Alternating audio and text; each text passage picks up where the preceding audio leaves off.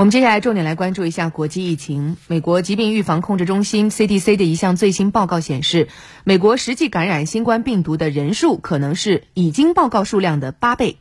CDC 称，截至9月底，美国可能已经有多达5300万人被感染，这是当时9月份美国报告的病例数量的近8倍。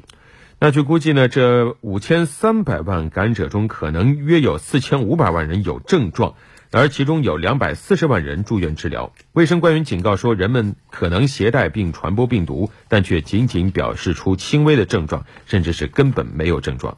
新冠病毒也出现了更多新的可能。根据《海峡时报》29号的报道，新加坡有一名孕妇今年3月份确诊新冠肺炎，11月初她生下了一名男婴，结果呢，检查发现这名新生儿男婴不仅没有感染新冠病毒，而且还自带抗体。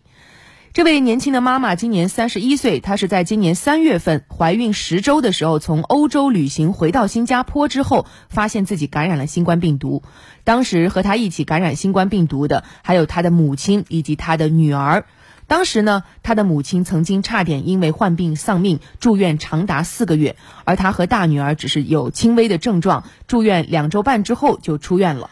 而在10月7号，她生下了二胎 3.5 公斤，是个男婴。幸运的就是我们刚才报道的新生儿没有感染新冠病毒，还自带抗体。医生分析，是不是母体怀孕的时候把抗体传给了婴儿呢？